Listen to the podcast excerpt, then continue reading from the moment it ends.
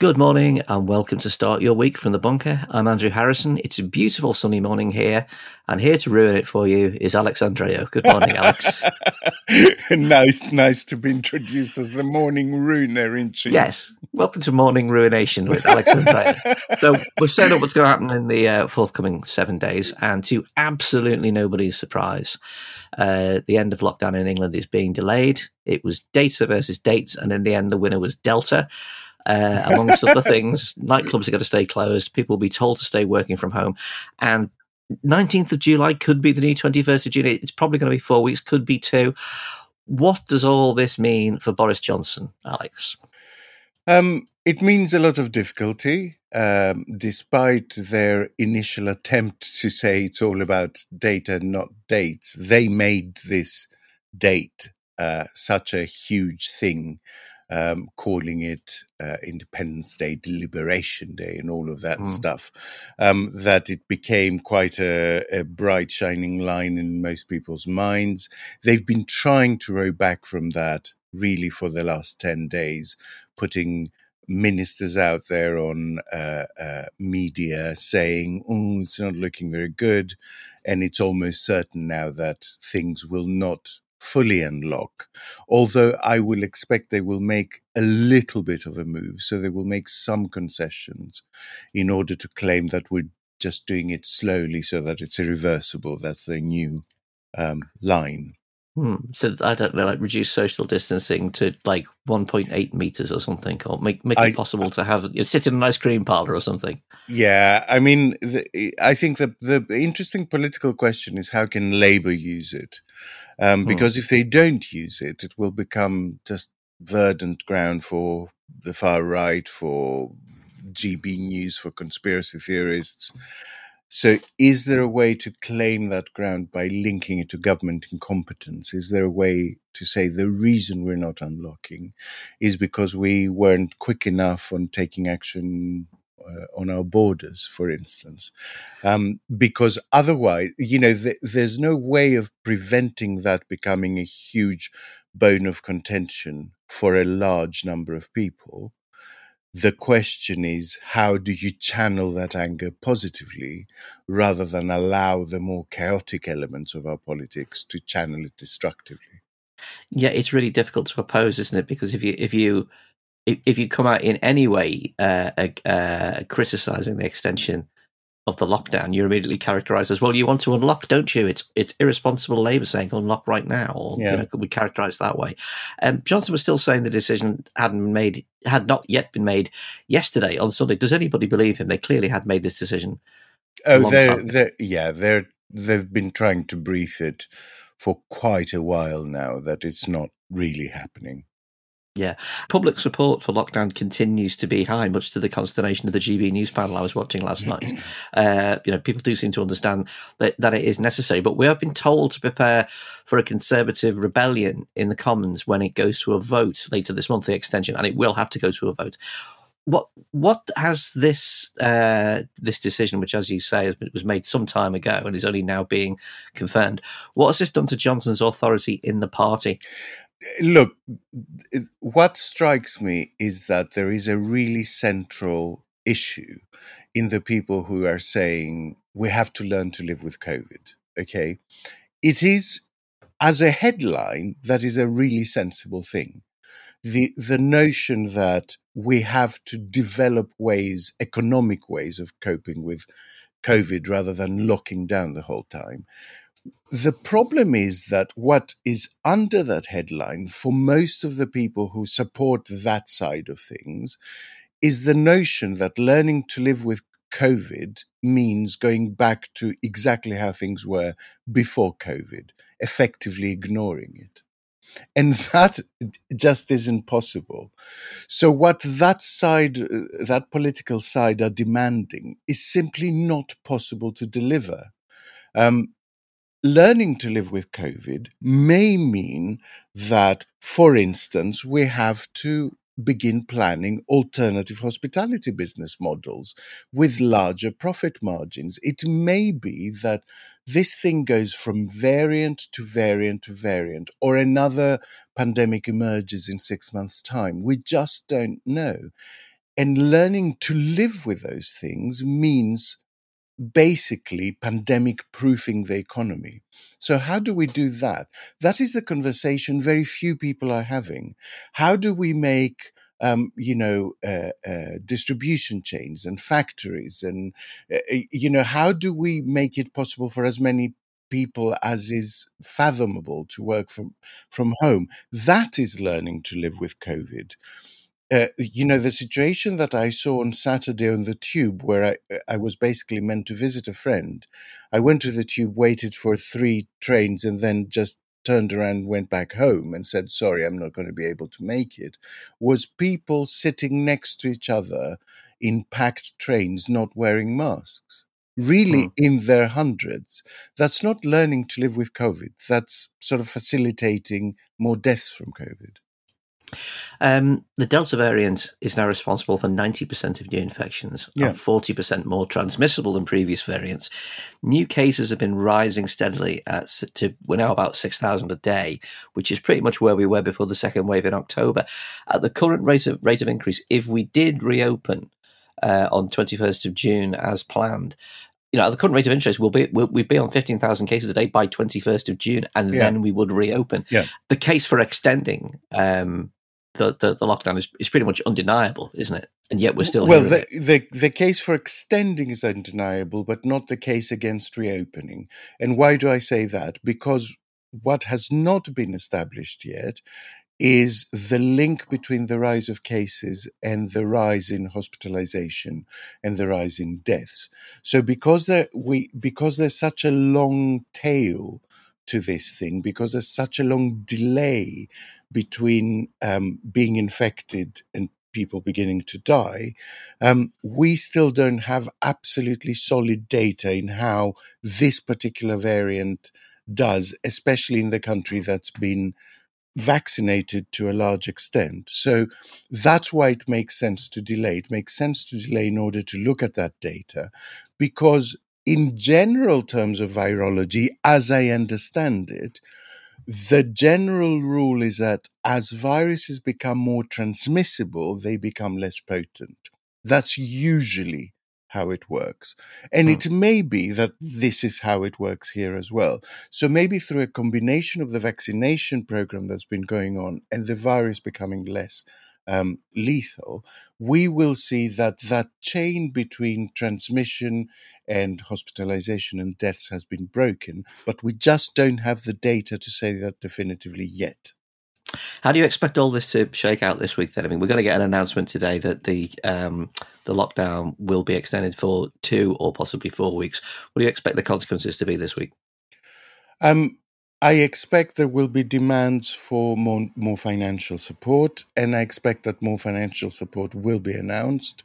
I think there will be a, a, a long line of uh, rebellious MPs waiting to give interviews, walking around with pints of milk, etc., etc.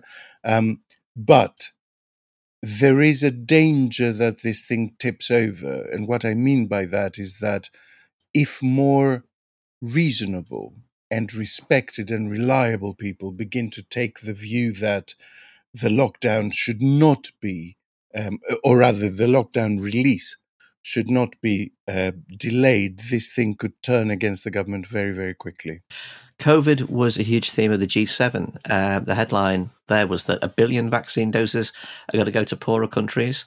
Uh, it's going to come from donations and from yeah, COVAX, which is disappointing, and even that's not true, right?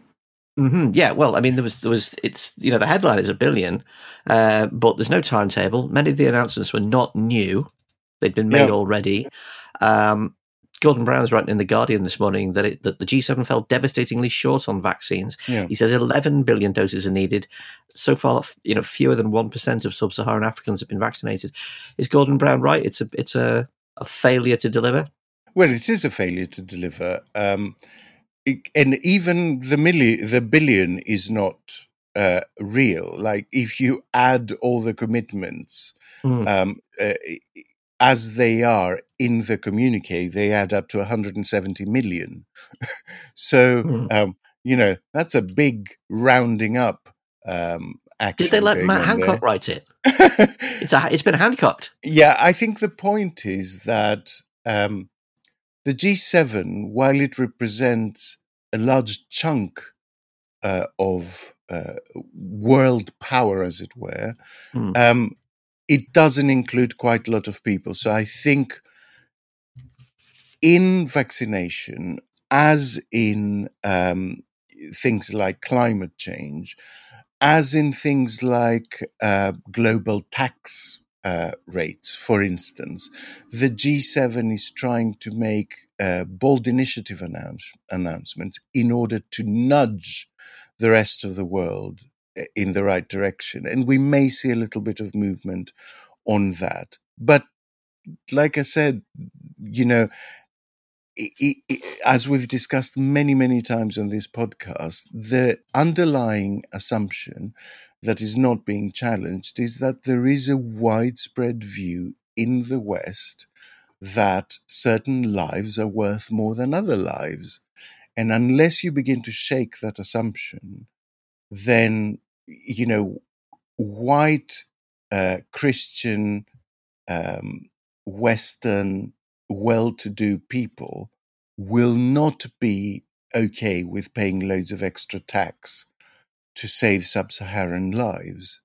Um, and that is the, the devastatingly depressing um, reality that we are in. And that's what needs challenging.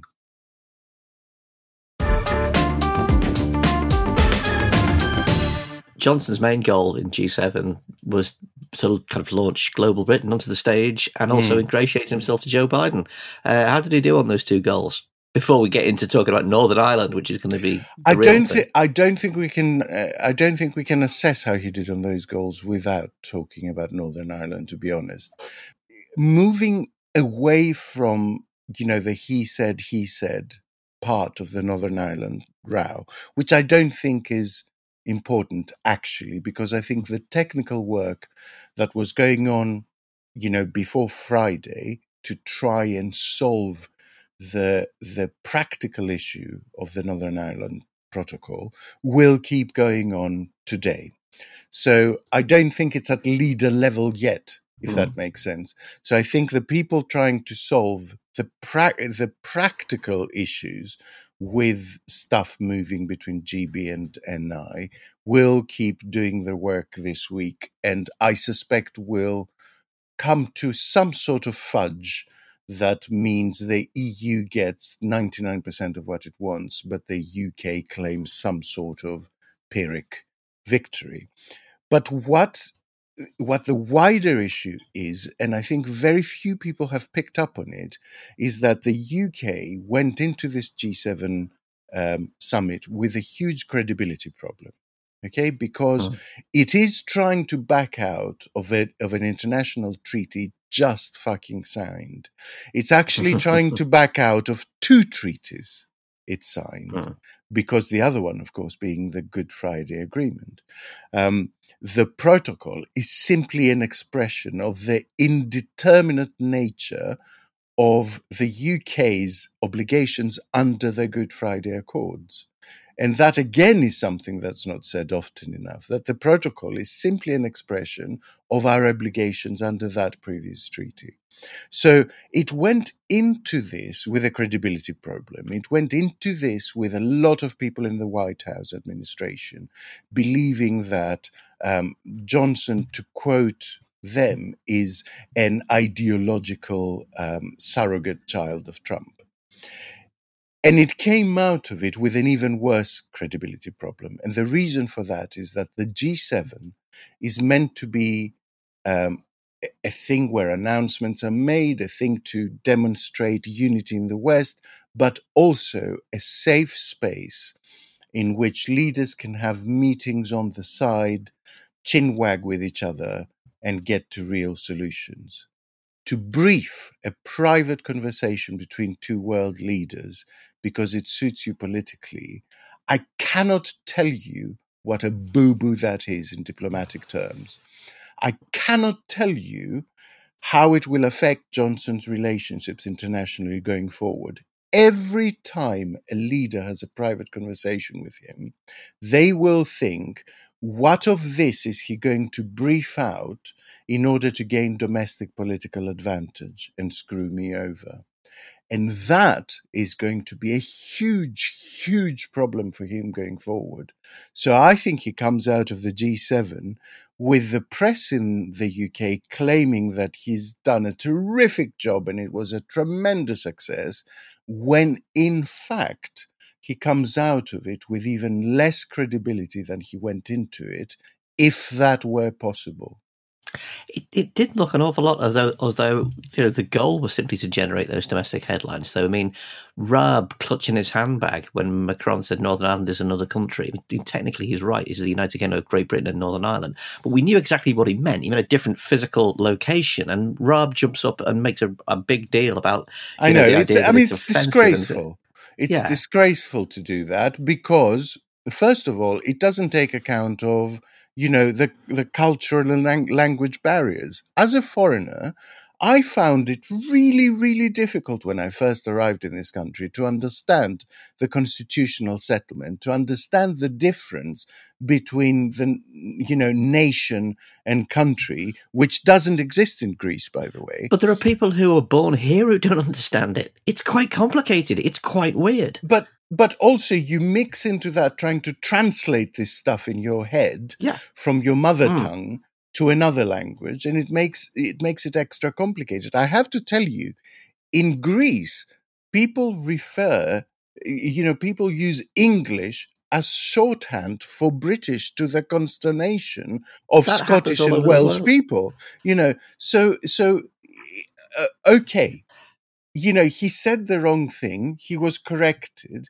It was in a private conversation. And for Raab to come out the next morning and say, I cannot uh, confirm that anything like that was was said.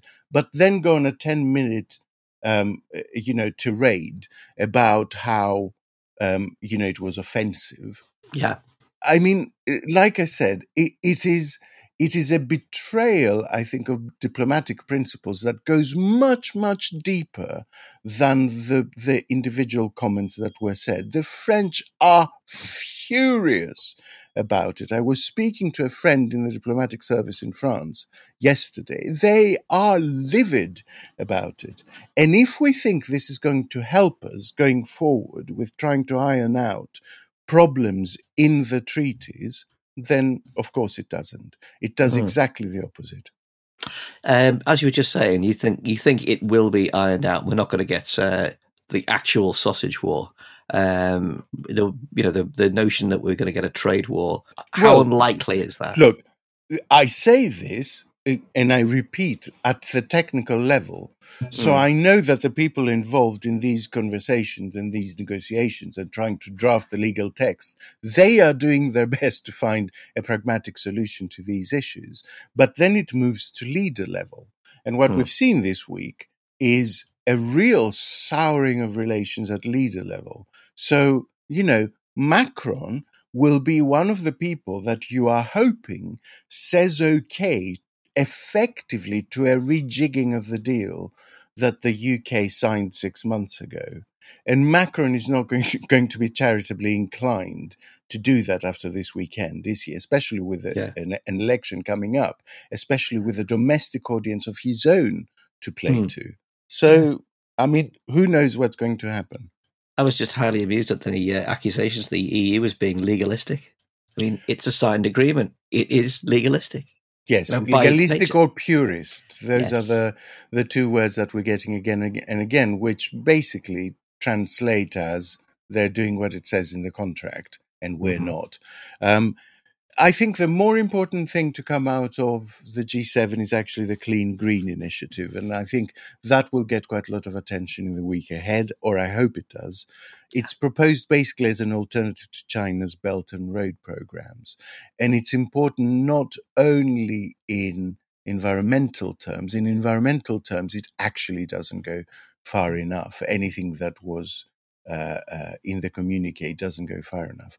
But as a diplomatic initiative, it is the West making a declaration that they're not going to allow China to have free reign over all those countries along the Silk Road belt that it's been heavily investing in uh, in ports and airports and uh, shipping routes. And, you know, it's been making this huge investment for a decade now, all along those countries.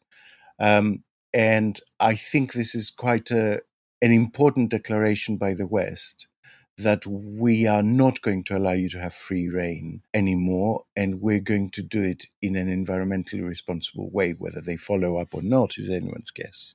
Mm-hmm. Um, some more stuff happening this week. Uh, more summits. There's a NATO summit on Tuesday. Joe Biden's expected to bury the uh, belligerence of the Trump years, so at least that's something to look forward to. And of course, football is going to continue dominating the week. Mm. Scotland versus the Czech Republic today. Scotland versus England for the first time in a major tournament since 1996 on Friday. I know. Uh, of, of all the times for it to happen, right big, now. Big game, isn't it? Um, massive one, Trev. Massive, massive call, Trev. Yes, it's a huge game. Um, and politicians love. You know events like this. I can remember Salmond waving a Scottish flag uh, whenever he could, whenever uh, Andy Murray did anything at all. Can you see Sturgeon hammering the Scotland England uh, fixture on Friday? Um, I I don't see why not. Uh, f- international football tournaments are probably the only occasion uh, where it's seen universally as universally okay to be nationalist. Yeah. and so you would expect both Johnson and uh, Sturgeon, who have na- na- nationalist um, roots, to make the most of it. Um, I, I think what happened in the first England game was very interesting in terms of the booing for mm-hmm. players taking the knee being really very very tiny in the it was stadium. really drowned out by the applause and that i found that really encouraging yes yeah. I, I, I found that very hopeful uh, look as with everything in football as you know very well um, it all will be rosy while teams perform well and all will come to a head if teams perform badly so the, yeah. the results will affect the mood. Yeah, and the the political conclusion that's drawn is always, you know, we beat San Marino one 0 Global Britain, we can do anything, and uh, you know, uh, we get beat by anybody a little bit more uh, formidable. And football, what's football? Never heard of it. Anyway, what about the cricket? Moving on.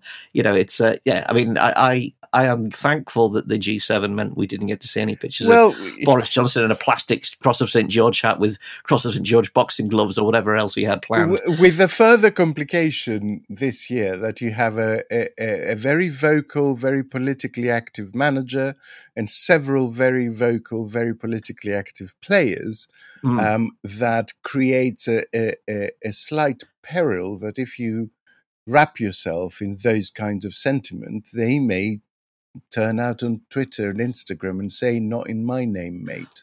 Well, this is the great thing. The, the, you know, the England players are kind of creating that alternative vision of England that the opposition has failed to do it in politics. It's like this. Is, you look at these guys; they're young, they're smart, they've got um, you know, they've got convictions. They're willing to stand up. Marcus for them, Rashford for prime minister. Yeah, absolutely. Yeah, I mean, they're, they're, they're you know they're, they're, a cracking bunch. So yeah. yeah. Um, a couple of other things that are happening this week. Um, one to keep an eye out for if you're not watching the football. The DCMS committee has got the former BBC Director Generals Lord Hall and Lord Birt and the current one Tim Davie all in, and they're t- going to be talking about the Princess Diana caper. So there's going to be more kicking for the BBC. So you know if you don't like mm. football, that that'll yeah. be fun for you. And finally, it's going to be changeover week in some of our favourite governments. We've got the new government in Israel. Uh, Netanyahu's out after 12 years. It's um, I would be I would worry about venturing opinions on this, but when you've got a far right nationalist, Naftali Bennett as prime minister, who's then going to hand, hand over to a centrist after two years, and there's an Arab Israeli in that coalition. This means is this a measure just of exactly how much they hated Netanyahu? Well, look, I mean, they needed a vote of confidence for this to happen, and they got it in the parliament, but it was razor thin. It was mm. 60 votes to 59. And that, and, and that gives you an idea of how fragile this coalition is.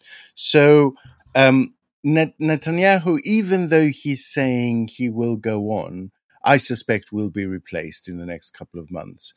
And who replaces him will be quite key because if his party go for a more right wing person, that might be quite tempting to some of the right wing elements in this cobbled together coalition. If they go for some more centrist person, that might be, you know, eh, quite a, a, a, an attraction to some of the more, more centrist elements of the coalition and vice versa. So if they go for a right wing person, that might be a, a, a, sort of provocation to some of the centrist elements of the coalition. So all of that, that you know, the pressure points there, are, they are many and they are complicated, and it will shake down in the next uh, few months. And I would be amazed if there's not another election in Israel by the end of the year the the nature of the coalition and the huge spread of it, and the fact that it's everybody right across the spectrum, it really reminded me of. You know, in The Simpsons, where they form the Honourable Order of No Homers, yes. and it's like everybody can join except Homer. It's like this is the government of no Benjamins. It's you know, it's exactly the same, like the Stonecutters.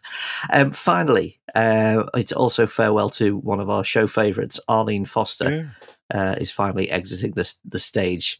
What's happening there? With very similar wrangling um, uh, predicted to go on in Stormont this coming week, actually, because um, uh, Edwin Poots has taken on taken uh, on her position as leader of the DUP, but uh, he's he doesn't qualify to take over as first minister.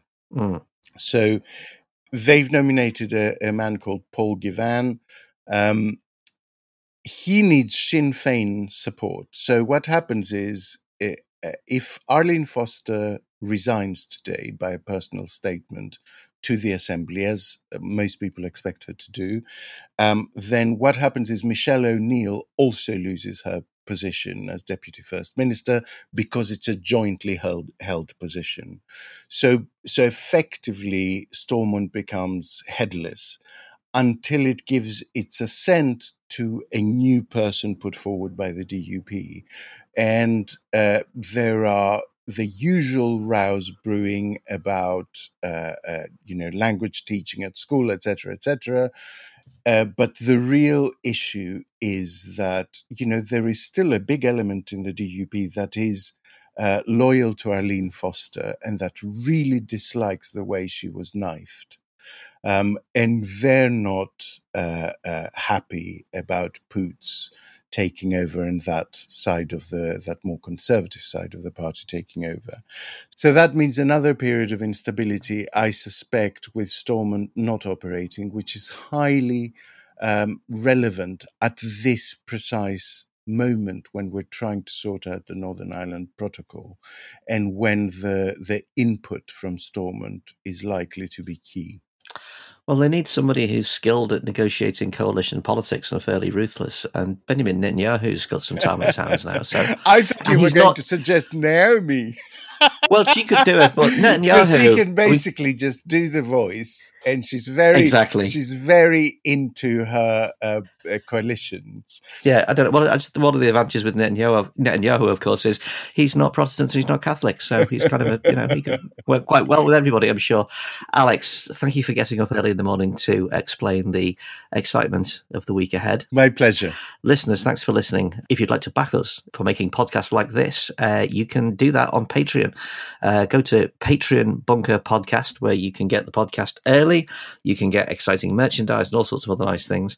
In the meantime, thanks for listening. Uh, we'll be back tomorrow with the panel show. See you then. Bye bye. The Bunker Daily is produced and presented by Andrew Harrison, who is speaking to Alex Andreou.